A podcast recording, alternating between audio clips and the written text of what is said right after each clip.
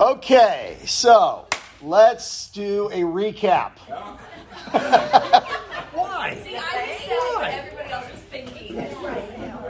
Thank you. So, so that everybody knows, we are we have made our way through Revelation chapter six. Okay, and up to this point, I actually sent you guys an email. I suggest all of you read the email. did. I would highly recommend that all of you read the email. I suggest all of you read the email.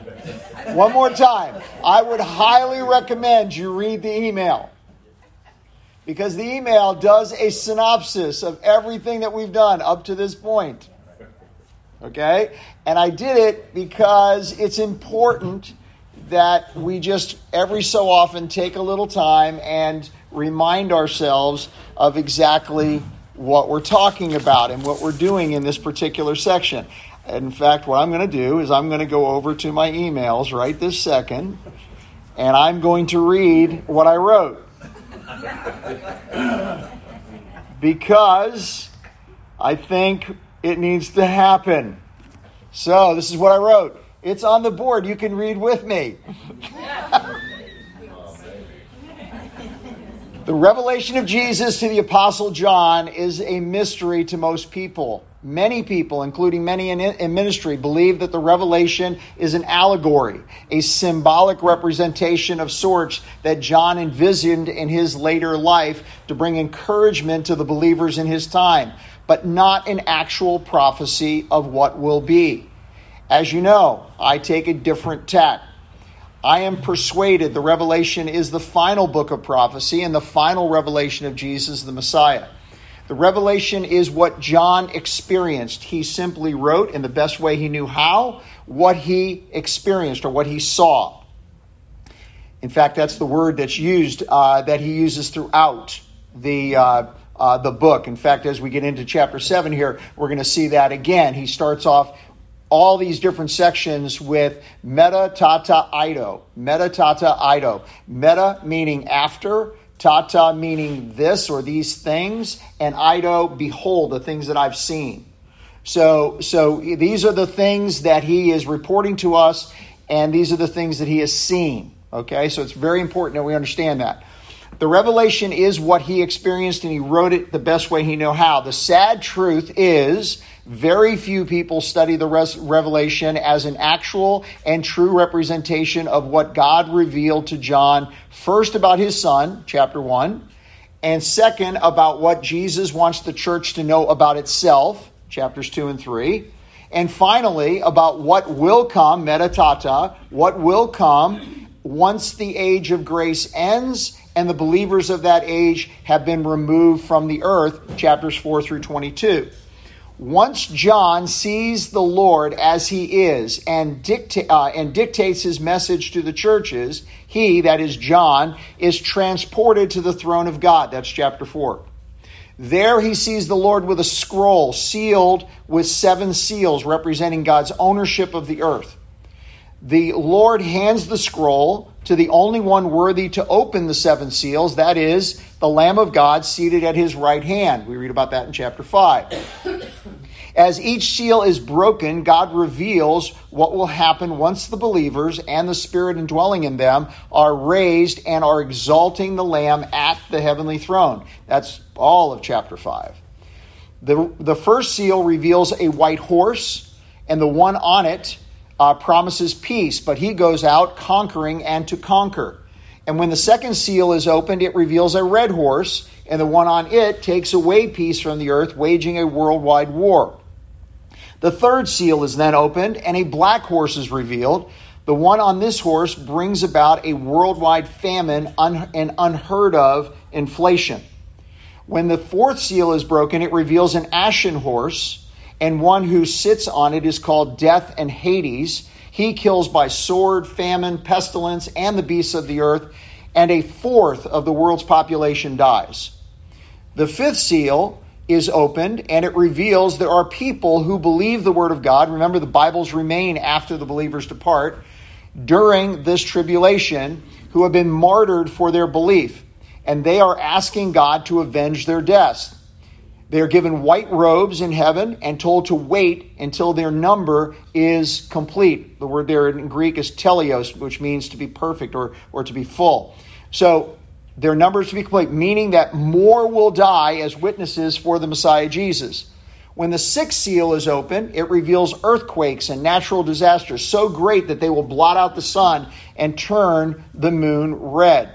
You do not want to have any part of this tribulation.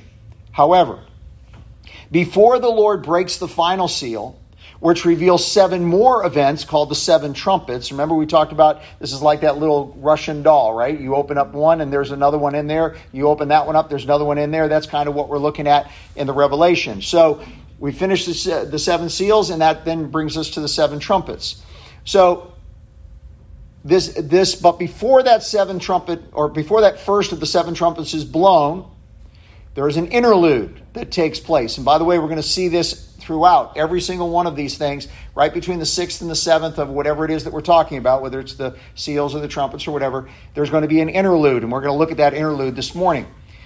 John sees four angels during this interlude holding back the wind, and another angel telling them to hold back the wrath of God until they had sealed 144,000 Jewish servants of God. In the 14th chapter, these 144,000 are called the first fruits to God and the Lamb, Revelation 14 4. And John then sees a multitude clothed in white robes, just as described in the fifth seal, uh, so great that no one can count them. They are from every nation, they are from every tongue, and they are standing before the throne, and the Lamb crying out, Salvation to our God who sits on the throne and to the Lamb.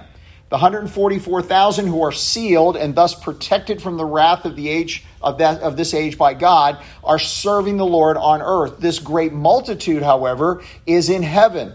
And one of the 24 elders reveals this countless multitude as those who came out of the great tribulation and sealed their testimony with their own blood.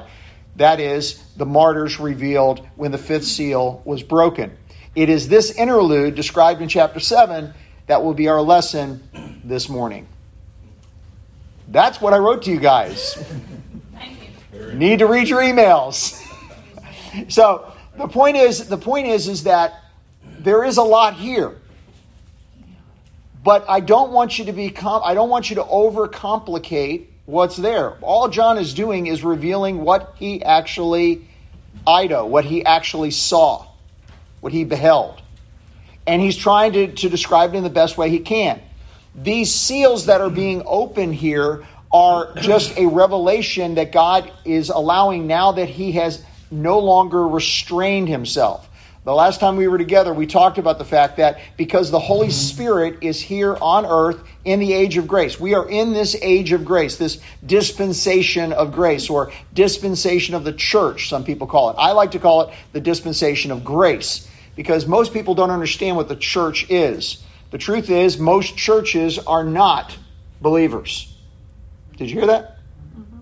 Most, quote, churches are full of an awful lot of people who are religious, maybe, but really have no idea what the Word of God says. And that's the truth. Um, if you don't like that, if you, if you object to that, go to a couple. Just do it. It's, it's, a, it's a very interesting experience. Do you to, think that's worldwide, or is that heavily? Oh, that's that's worldwide. Okay. Yeah, that's worldwide. The only time that that's not the case is where there's heavy persecution against believers. Because when there's heavy persecution against believers, uh, it's funny how the the cream just sort of rises and the others and the dross just sort of falls, right?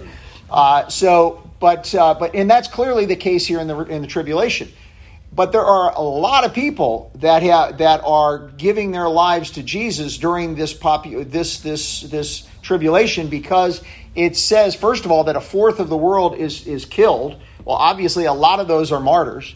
And if the world at that point, if it were today, the world has somewhere close to 8 billion people, we'd be talking about 2 billion people, that's with a B, that would be standing at the throne. That would be an innumerable amount of people. You wouldn't be able to count that many people.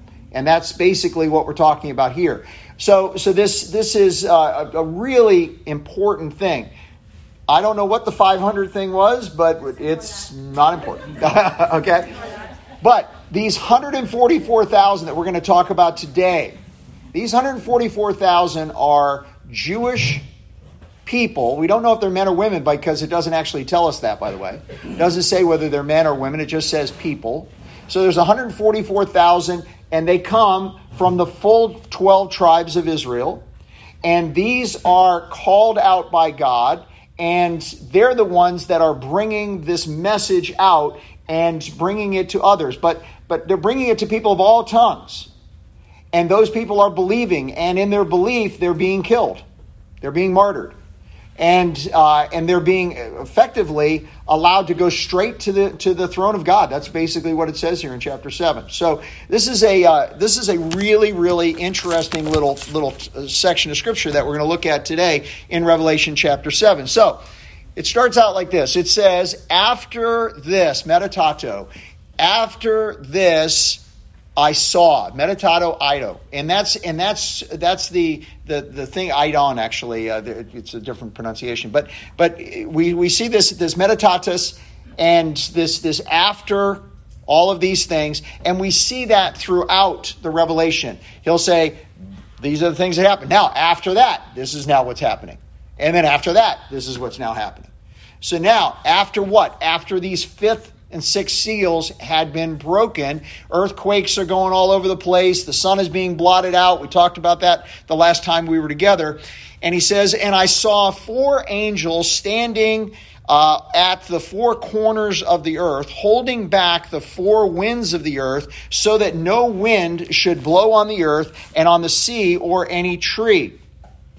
Before we go any further, he is not suggesting that the earth is flat. I actually read that. I couldn't believe it. Uh, that's not what he's suggesting. He's not suggesting there are four corners of the earth in the sense that the earth is flat. What he's talking about is that from all the directions of the wind. So the four directions of wind are what? North, south, east, and west. Those are the four points of the wind. And so, so we see this, this same idea here. So the four corners of the earth, four corners of, the, of those areas holding back the four winds of the earth. So there's there's an interesting thing that goes on here because if in fact they are completely holding back the winds, I want you to think about this for a second. What does that do to the earth? What's the first thing that happens? What's that? It's stagnant. It's stagnant, but what happens what what what what is the what is the chief thing that the wind does? What does it do?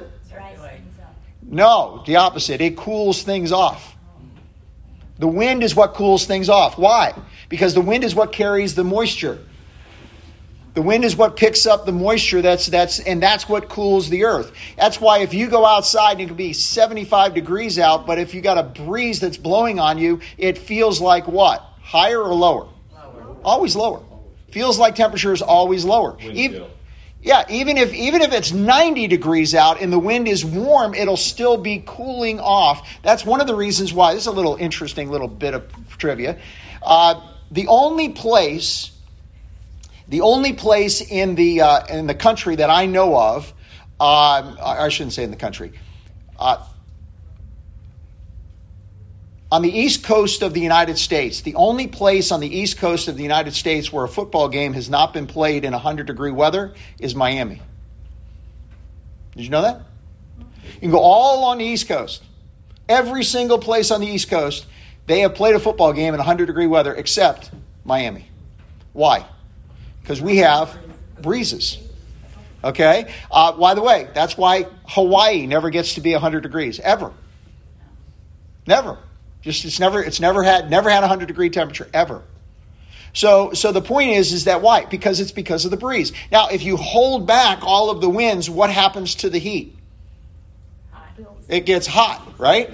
And it gets very hot. Uh, in fact, the reason why we call the desert out in the west Death Valley is because one of the chief things that happens in Death Valley, besides the fact that the temperatures get to be 130 degrees, is the winds stop. There's no wind there. It's amazing. Uh, and so when there's no wind, it just takes the heat. And you talk about climate. you know, uh, uh, problems. You know, uh, th- this is where it comes. And so, so what he's saying here is he's holding back the winds. I want you to remember that because that's important because we're going to see uh, see that being being you know uh, talked about. So he's holding back the winds, and he says in verse two, "And I saw another angel ascending from the rising of the sun, having the seal of the living God." So there is an angel with the seal of the living God. Remember that. And he tried uh, and he cried out with a loud voice to the four angels to whom he was granted to harm the earth and the seas, saying, Do not harm the earth or the sea or the trees until we have sealed the doulos or the bondservants of our God on their foreheads. Now, what is he saying? This is a very, very important thing that we that we get here because he's taking this little bit of break here. And remember, Jesus told us in Matthew 24, he told us this in Mark 13, he told us this in Luke 21. Uh, it's reported in all of those different places uh, that there are going to be signs that we're going to have to pay attention to uh, to know that the Lord is coming. His coming will be akin to uh, Noah's day. It says. It says that uh, he, uh, that he's uh, that this is going to be sudden. It's going to be like a thief in the night. That there's going to be false messiahs that are going to come, and they're going to have wars and rumors of wars. And then it also says that fear will be pre- uh, will be highly prevalent. People will live in fear. Famines, earthquakes but all of these, it tells us, are just mere birth pangs of what's really going to take place uh, after he comes and takes the believers out. So the believers, uh, once that happens, uh, start to lose their lives, you know, almost in, indiscriminately. And many are going to fall away. Uh, and they're going to hate each other, and the false prophets are going to be misleading many. And all of these things are all reported uh, in these sections in Matthew 24 and Luke 21 in particular. And all of these things are happening, and yet it tells us in Thessalonians that God is restraining himself. All of that is happening while he's restraining himself. That's credible to me. And uh, we also see that, that there's coming a day when the Spirit will be lifted out. So we see these, these, these great events that happen with the seals, the white horse and the red horse that we just talked about, uh, the ashen horse and the millions of, of martyrs, maybe even billions of martyrs. Um, and at the end of chapter 6, he asked a question. And the question is who is able to stand? Who is able to stand? And he is answering that here in chapter 7. The first people that are able to stand are recorded in the first eight verses where he talks about these 144,000 Jewish believers who are going to be like mini Billy Grahams, uh, whatever you, uh, you know, mini John the Baptist, whatever you want to call them. These guys are going to be incredibly powerful. Why are they going to be powerful? They're going to be powerful because they are sealed by this angel and the one who is called the seal of the living God. Who is the seal of the living God? I'm not going to get, I'm not going to bore you with a whole bunch of details. I'm just going to tell you what it is. The seal of living God, according to Ephesians, is the Holy Spirit of God. We are sealed with the Holy Spirit of God. It is God's pledge. That is what he tells us. It is the, it is the, the, the one thing that God has given us that we know makes us believers. So it is, it is this one who is the seal. So when he says here in, in verse 3, until we have sealed, what he's talking about is he's talking about the Spirit of God and the angel. So it is the angel that is carrying out this one, and they are out there actually sealing. Now, while he's in the process of sealing it, he says to these angels that are fixing to basically start blowing the world away, they've already started with the earthquakes and they've already started with the, you know, with all that and so on. He says, I want you to hold back until I seal all 144,000 of them. And so that's what he says. And so in verse 4, we read, And I heard the number of those who were sealed, 144,000, sealed from every tribe of the sons of Israel. So these are Jewish believers that are being sealed by the Holy Spirit of God. Now, why is that a big deal? It's a big deal because the sign of our age of grace is that we have been sealed with the Spirit of God. That's what we every single one of us right now have every single one of you that are believers in this in this room right now if in fact you have come to that place where you have accepted Jesus' uh, forgiveness for your sin, and that you have come to that place where you've received him into your life and you've asked him to come into your life, you've accepted his adoption. Once that has taken place, the Spirit of God comes to dwell within you. Period. You did nothing to earn that. Just like these 144,000, they did nothing to earn that. God just chose them out and they accepted that call. Now, once that happens, once we are sealed with the Spirit of God, we are set aside for God's pleasure. And it is important that we understand that that's exactly what's taking place here because since there are no believers from this age that are left, they're all gone. God then calls out these 144,000 to do the job that he needs to be done of the preaching of the word.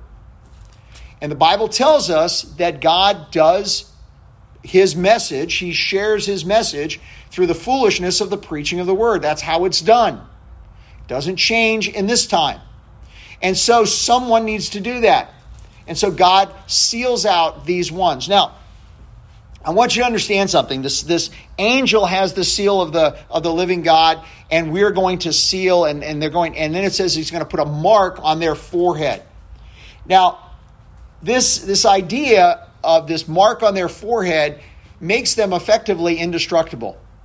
We don't see any place in this scripture where these 144,000 are, are, are killed, put down by the Antichrist or whatever, or by the beast. Doesn't, doesn't, we don't see that. In fact, it tells us in Revelation chapter 14 that these 144,000 are God's first fruits. They are, he is the one that, that has called them out. So the question is is this mark that he's putting on there something that you know is just sort of a new thing that God has never done? And the answer to that is no.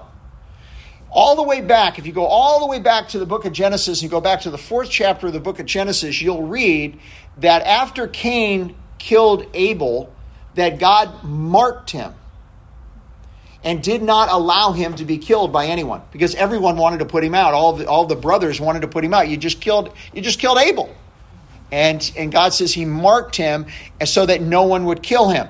If you go to uh, Exodus chapter 12 and you see the, the Passover, and it says that every single one of the people had to kill a lamb and they had to mark the doorpost and the lintel of their house. And when the, the angel of death passed, o- passed over the land, he avoided those and did not cause uh, death to occur in the house where their houses were in fact marked. In, in a, uh, Ezekiel chapter 9, we, we see an angel uh, who makes uh, who marks uh, every single person who is grieving uh, over the the sin of Israel, and he protects them from the, the wrath that, that is going to befall all of those people that have not repented. Yes, sir. I was just curious. Uh, um, I was looking in the inter, interlinear, um, and, it's, and it referred to, it says angels, angels are said to be sealed by God. Never thought about that before. I don't know Um, if that's true. he's making that up. There's no place in Scripture that says that. No, Sorry. I- but that's what the inter- yeah, no, but, it, but again, that's just you know that's that's no. Yeah, I don't, I don't, I don't. I mean, maybe they are, but but you know, there's nothing in Scripture that says that. The idea of the sealing that he's talking about here, though, is a sealing of the Holy Spirit. Go over to Ephesians chapter one. Let me just show you that verse that I was referring to.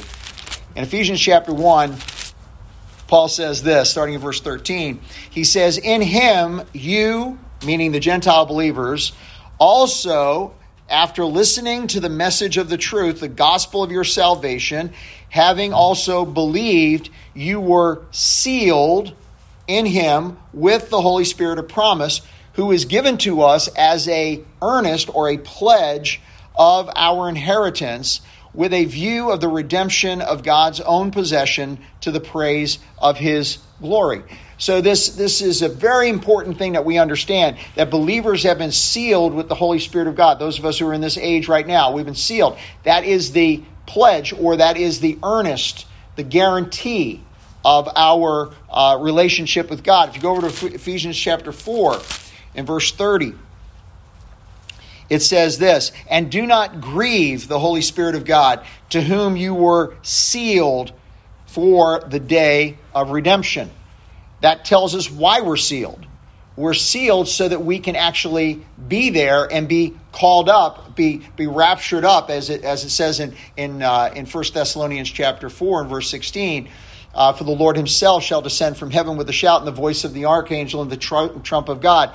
And the dead in Christ shall rise first, and those of us who are alive and remain shall be caught up together with them in the clouds. And so shall we ever be with the Lord. Wherefore, comfort one another with these words. So this is uh, this is not something that should fear uh, we should be afraid of. It should be something that we're looking uh, forward to. Why? Because we have been sealed with His Spirit. In Second Corinthians, um, in chapter one, it says this, verse twenty-two. Actually, verse 21. Now, he who established us with you is the Messiah and anointed us, and the one who anointed us is God, who also sealed us and gave us the Spirit in our hearts as a pledge or as a guarantee. So again, this same idea that's being out. I don't know if you noticed there too. That's the triune. See God's triune nature there in that in that verse. Uh, that that first we are uh, we are established uh, in the Messiah. That we are anointed by God and we are sealed by the Holy Spirit. So again, this, this idea that the Spirit is the earnest uh, of our inheritance is called out. Uh, Jesus said in John chapter 6 that, that he was in fact sealed by God. Uh, so that when he came into this, this place, he was sealed by God. In, in Roman times, also, you need to understand this idea of sealing is really a big deal because in Roman times, if you wanted to guarantee a shipment, the way you would do that is you would put the, uh, uh, the, the docket on the docket, you would seal it if you were the person that was sending that and you were guaranteeing that package. So uh, sealing was something that they understood. And by the way, the only person who was allowed to open any seal was the person who was given specific privilege to do that in Roman times. So that's why, for example, when the scroll is written, it says who is worthy to open the seals. Only one person is worthy to open the seals, and that's the Lamb of God. So, so this idea of, of being sealed is not something that would be a foreign concept to John or to any of the readers. So now he lays out who these 144,000 are. These 144,000 are, in fact, doulos. They're, they're servants. They're bond servants of God. That, by the way, is the exact same expression that Paul uses about believers in this age. The exact same. And so, and by the way, these are the only people in the entire Revelation that are called doulos. So none of the other people that, that come to know the Lord are called bondservants. Isn't that interesting? Uh, so why? Because none of them receive the Holy Spirit of God. These are the only ones that receive the Holy Spirit of God. And they receive it in complete, total fashion. They, they have uh, the ability to do Pentecostal type of, of, of movements and, and, and, and things for God. It's, it's an extremely big deal. So they're sealed. They then are, are the ones that are called out. But who are sealed? Well, he lays it out here and he says, he says, there are, uh, these are the sons of Israel. And then he, in case you, you didn't want to do the, you know, couldn't do the math in your brain at 12 times 12 is 144, he then basically says, okay, here we go. The, of the tribe of Judah, 12,000 are going to be sealed. And from the tribe of Reuben, 12,000 are going to be sealed. And from the tribe of Gabe, Gad, 12,000 are going to be sealed. And from the tribe of Asher, 12,000 are going to be uh, sealed. And from the uh, tribe of Naphtali, and from the tribe of Manasseh, and from the tribe of Simeon, and Levi, and Issachar, and Zebulun, and Joseph, and Benjamin. He lays out who all these are. Now, what's really fascinating is, is that since 70 AD, no Jewish person knows what tribe they're in. Did you know that? No Jewish person knows what tribe they're in. Now, some people who have the name Levi or have the name Cohen uh, might say, okay, well, you know, we're, we're, we're from that priestly tribe, the, the, the, tribe of Levi. But, but they don't even know that because a lot of names have been changed over the years. And people, you know, some people just took on names uh, that, you know, were easy to say and so forth. And, and a lot of Jewish people took on the name Cohen and, and Levi had nothing to do with whether they were necessarily of that uh, group of people. So there's no way that today any of us in this room, if we were Jewish, would know what tribe we're from. Would know it. Uh, no matter how hard you try, you can you can't trace your, your heritage back far enough. and because of the, the, the, destruction of the temple in 70 AD and all of the records that went down with it. So, this, and also it's interesting, uh, Herod actually even tried during Jesus' birth to destroy all of their records, but the Jewish people didn't allow it to happen. Which is kind of interesting. Uh, but it did, in fact, happen uh, during the 70, uh, 70 AD destruction. Now, you're going to notice two things about this particular group that, that are different than the 20 other, 29 other times that the, the 12 tribes of Israel are discussed. And that is that the tribe of Dan is not mentioned, and the tribe of Ephraim is known as the tribe of Joseph. The latter is the easier one to explain because throughout the time of, uh, of Israel, uh, there was always an understanding that God, or that Jacob rather, gave a double blessing to Joseph. And so he named, Joseph took it upon himself to name that double blessing after his two sons, Ephraim and Manasseh. And so when the 12 tribes of Israel were always uh, kind of talked about, effectively it was 13 because there was this split of, of Joseph. And what God did was, in certain cases, uh, in the Old Testament. We saw Levi being left out because they didn't have any land, and so the 12 tribes were, were discussed in that way. And in other cases, Dan was left out. And why was Dan left out? Because Dan was left out because uh, and they were the only ones that left the land. And so the people of the, the heritage of Dan actually went up into Lebanon and, and actually violated their border. And so during the time of Israel and Judah, they were actually extricated or taken out of the loop. And so most of the people of Dan, by the way, at a very early uh, going uh, in, in Israel, had intermarried and had become nothing more than basically non Jews for all intents and purposes. So, but do we know why he, uh, Dan is left out? We really don't. Uh, do we know why he says Joseph over Ephraim? That we do know because during this time, uh, during most of the time of, of uh, after about 400 uh, BC, uh, they stopped calling uh, that second part of Joseph's lineage Ephraim and started calling them Joseph. So Ephraim and Joseph were actually interchangeable. So for that to be here really is not that surprising. The one thing that is kind of interesting is that he doesn't talk about Dan. And, uh, and, and, most likely that was because uh, just uh, we don't even know who Dan, he didn't even know at that time who, who the people of Dan were. So it's fascinating to me as, as we look into this. So the first group of people that can answer that question, who is able to stand, are these 144,000 that have been marked and sealed with the Holy Spirit during this time where the Spirit has actually, in fact, departed. Now, it's interesting to me to see the results of their work. Because that's what's showing to us starting at verse 9. Look at what it says. It says, Meta tauta eidon again. After these things I saw, and behold, a great multitude which no one could count from every nation, from every tribe, from every people, from every tongue, standing before the throne and before the Lamb, clothed in white robes, and palm branches were in their hands.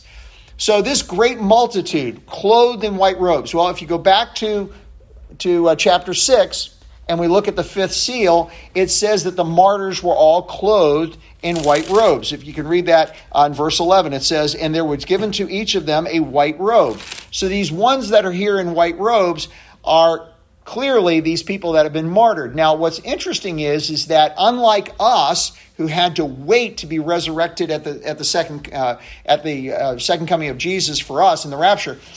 Uh, what we would actually call the first resurrection in Revelation chapter 21. So, so one those of us that have been brought up to, to, to, to heaven, these guys didn't have to wait. These guys, once they were martyred, they went straight to the throne of God. So these people that are being martyred in the tribulation period uh, do not wait as we had to wait. They apparently are given their heavenly bodies immediately. And that's a pretty amazing statement. Uh, you know, and it says that there were so many of them you couldn't even count them.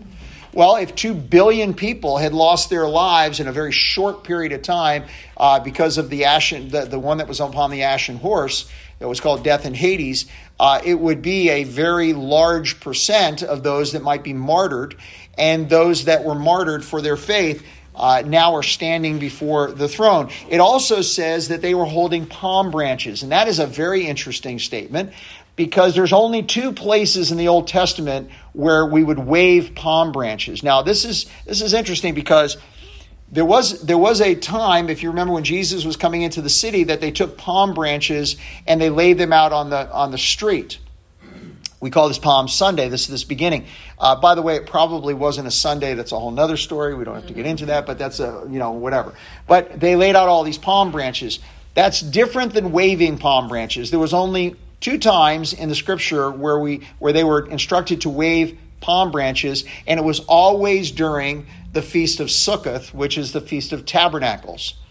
The feast of tabernacles is the fifth of the of the uh, feast of Israel. Uh, the first of the, the, first feast, of course, is, is Passover.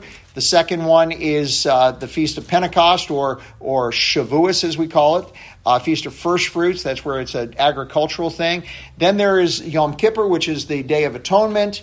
Uh, excuse me, there's the Feast of Trumpets first, Rosh Hashanah, uh, which introduces the Day of Atonement, which is the fourth. And then finally, right after that, is the Feast of Tabernacles. Well, what happens at the Feast of Tabernacles? Feast of Tabernacles commemorates the, the fact that, that we are going to live with God forever. So it is at that commemoration that Jews wave these palm branches as a, as a symbol. In fact, many Jewish people will actually take palms and will put them over their back patios and they will create these little sukkot, as we call them, little tents. Uh, that are outside of their homes, and they typically have these palm branches on as their as their temporary roof.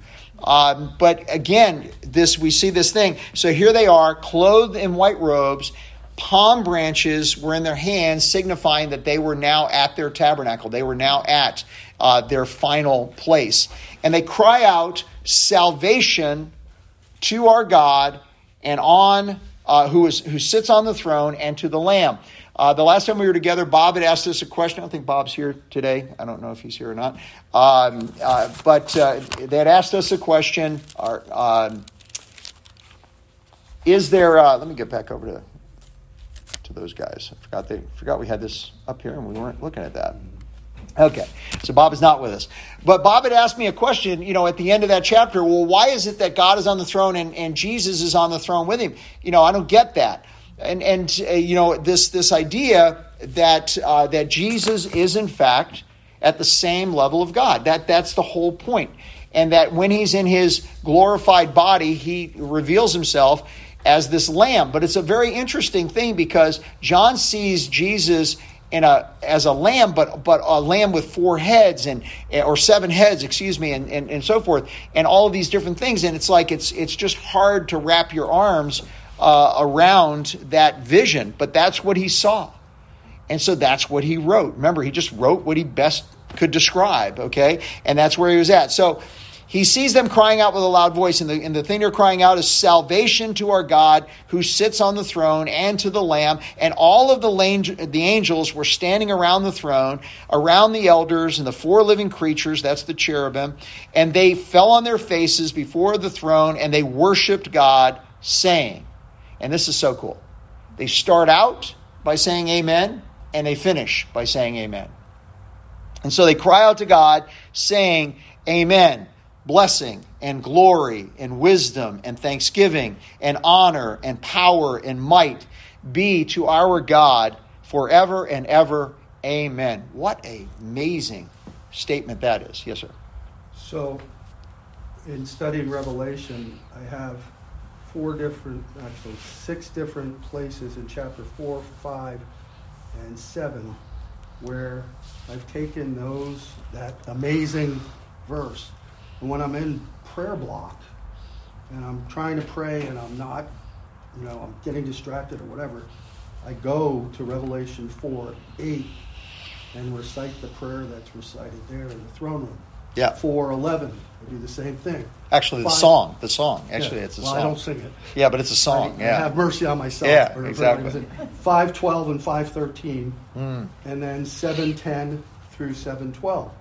And it, it it actually pivots my focus and concentration to be where it should be for prayer. Just, Yeah. Just to tell you. it's just it's so beautiful because again all of this is just such a perfect fit for what we see remember in, in the book of acts when we were studying the book of acts it says that there is no other name under heaven whereby we must be saved he is his name jesus name yeshua means salvation so we, we see this this beautiful picture uh, of, of all of this. And, i think the things that he says there amen blessing and glory and wisdom and thanksgiving and honor and power and might these are all of the major attributes of god. And they're just saying look this is what we see. This is where we're at. And we're just so thankful that we're at that that place.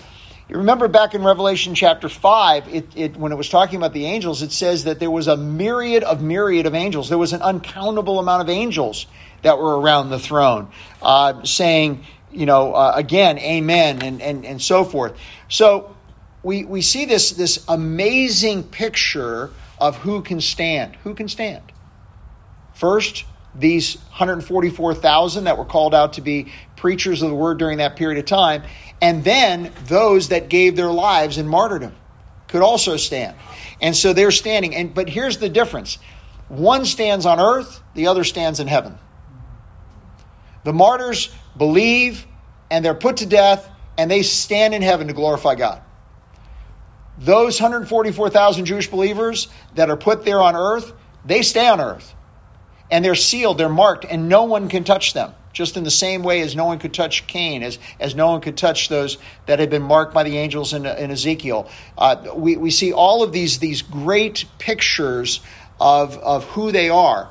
And it goes on, and it says in verse 13, he just he, he tells us point blank who they are. He says, And one of the elders answered, saying to me, These who are clothed in the white robes, who are they? And from where have they come? And I said to him, My Lord, you know. I love that. You know. You know, you know. It's, why, are you, why are you asking me that question? Just, you know. You know. Uh, and he said to me, These are the ones who come out of the great tribulation. Definite article in the Greek, meaning it is a very specific tribulation, not just any tribulation. The Bible tells us throughout uh, the scriptures that, that we're all going to experience tribulation. Read James, talks about that. Uh, you know, there's all sorts of places in scripture where it talks about the fact that we're going to experience tribulation. That's not what it's talking about here. What it's talking about is the great tribulation. And, you know, to me, I, I see that and I go, what? That is so amazing. So again, he's right here. He's telling us that. He's saying, come out of the great tribulation. And they have been, wa- and, and, and this is so cool. Listen, listen what he says. And they have washed their robes and made them, and the word there is Lucas. Lucas. Which is, there are two words for, uh, for white in, in uh, uh, there is the color white in Greek, and then there is this word, Lucas. And what it means is we actually get the word lucid from this. It, it means to be bright to the point of, of, uh, of, of just, you can't even hardly imagine it. Uh, if your name is Lucas, that's a cool thing because that means to be completely uh, like what he's talking about these people are. And so he made them Lucas, he made them white. And here's how he made them white in the blood of the lamb. Now you would say, well, wait, wait, the blood of the lamb should make us red. The, the blood of the lamb should stain the clothes. Think about that. You get blood on your clothes. You know, you, when I get blood on my clothes, that's like the last thing I want to get on my clothes. You know, I'm trying to find soap or, or, or you know, carbonated water or uh, you know something. You know, because I don't want that to set right. Because what happens when blood sets on a you know on a stain, it's virtually impossible to get out. But here he's saying that the blood is what makes us clean. The, the blood is what makes us lucid. The blood is what makes us bright. Uh, to me, that's one of the, the, the, the just this, this beautiful picture of, of what he's talking about here is that it's not about, you know, white is a better color than some other. No, no, no, no. What he's saying here is that there, that he has made it perfectly clean. He has made it spotless. That's really what the idea of Lucas means. It's, it's, it's about being spotless. It's about being so bright that it literally just fills the entire room. Uh, that's that's what we're talking about here. And so it says that they have been washed and their robes have become lucis, lucas in the in the blood of the lamb. For this reason they are before the throne of God and they serve him day and night in his temple. Now that's an interesting word as well because the word serve there is the word doulos in its verb form. So here we see the the 144,000 being called doulos in the noun form, that they're that they're on earth serving and being being the ones who are servants. And here we see those who have martyred now coming up, not being called servants, but calling being being called to serve. And who do they serve? They don't serve other people. No, no, no. They only serve uh, the Lord. And it says, uh, and they serve him day and night in his temple, and he who sits on the throne shall spread his, this is so neat, his tabernacle, his, his sukkoth, his that that same picture here of this permanent this this now this final resting place. That was what the idea of, of tabernacling was the final place that we, we shall rest. And he says he, he, he'll spread his tabernacle or his tent uh, over them. And they shall no longer hunger. They shall no longer thirst. They shall uh, they uh, neither shall the sun beat down on them nor any heat Remember at the beginning we we talked about what happens when you hold back the wind? The heat just goes completely crazy. So so they've experienced all of that. They've experienced this climate change or whatever you want to call it uh, that's that's going on. But listen to what he says: For the Lord in the center of the throne shall be their shepherd, shall guide them to springs of living water, water of life and God shall wipe away every tear from their eyes. So these ones who give up their lives, uh, this is not a joyful experience to give one's life up in martyrdom. They obviously experienced a tremendous amount of hardship. They obviously experienced hunger. They experienced incredible heat. They experienced lack of water. They experienced all of these things, and then they were put to death for their belief. And yet, in all of that, when they're now here at the throne of God in their glorified bodies serving uh, the Lord Jesus, the Lord says to them, I'm going to avenge your death, but you need to wait. Tells us that in chapter 5, or 6 rather. Uh, but he says, more importantly, you're not going to have any more hunger. You're not going to have any more thirst. You're not going to have any more pain. You're not going to have any of those things because you are now with me. I am your shepherd. I'm the one that's going to take care of you, and so forth. I think this is a, a, a, an amazing section of Scripture because we see the only ones in this time that truly experience God are those who have either been sealed by the Spirit of God and have been called out, and they're specific, these 144,000 Jewish believers. Uh, and by the way, this is not already having taken place, this is to take place. Uh, there are a tremendous amount of people within the church today uh, that actually believe that all of this took place and it was all done. This is all finished. This is this is you know once the, the temple was destroyed, God was through with Israel. There was no more to do. It's crazy, but that's what they believe. We don't take that view. We take a futurist view. We take a, a we don't take a uh, you know a, a, a view like it's done. We take a view that this is going to happen and it will happen. And, and that is a, a very important distinction. Uh, but the Lord is in their midst. He is their shepherd. He is the one that gives them water. He is the one who wipes away uh, their tears. And uh, to me, this is such a great answer to the question who is able to stand? You're either going to stand as one of those who are called out, or you're going to stand because you have been martyred for your faith. Those are your only two choices. Uh, and it's really a tragic experience that most people are not willing to even come to grips with. I think one of the things that's really fascinating about the tribulation is it only lasts seven years. Yet there's more happening in these chapters 4 through 22 uh, to the earth in those seven years than have ever befallen the earth before. Why is that? Why is that? Well, Paul tells us the reason for that is because God has restrained himself up until this time. And now he's taken the Spirit of God out, except for the fact that he's given it to these 144,000. Other than that, the, the Spirit of God is no longer influencing the things of, of the earth. And we're going to see how that, that plays out as we get into the trumpets uh, next time. So um, I'm going to end it right there. And then uh, we'll have a little word of prayer. And if you have any questions, we can answer them. So, God, we are thankful for your word. We thank you so much for Jesus. We are so thankful for this, this, this complete answer to the question who is able to stand. Uh, those who are able to stand are those who are sealed with your spirit. God, we are just thankful that we have been sealed with your spirit. God, if there's anyone that's here today that hasn't been sealed with your spirit, we just pray that that might happen even today. That they could come to that place where they say, Yes, I want Jesus. I want everything to do with him. I want the Spirit of God in my life. I want to be sealed with that, that, uh, that blessing, that promise. And I am so thankful that you gave that to me. I'm so thankful that you gave that to each one here who believes and uh, and Lord that we don't have to go through these experiences, but that we can share this in a way that will cause others to say, "Man, I don't want to go there either." So uh, we thank you so much for Jesus, God. We thank you for all that He's done for us, and we pray these things in His blessed name. Amen.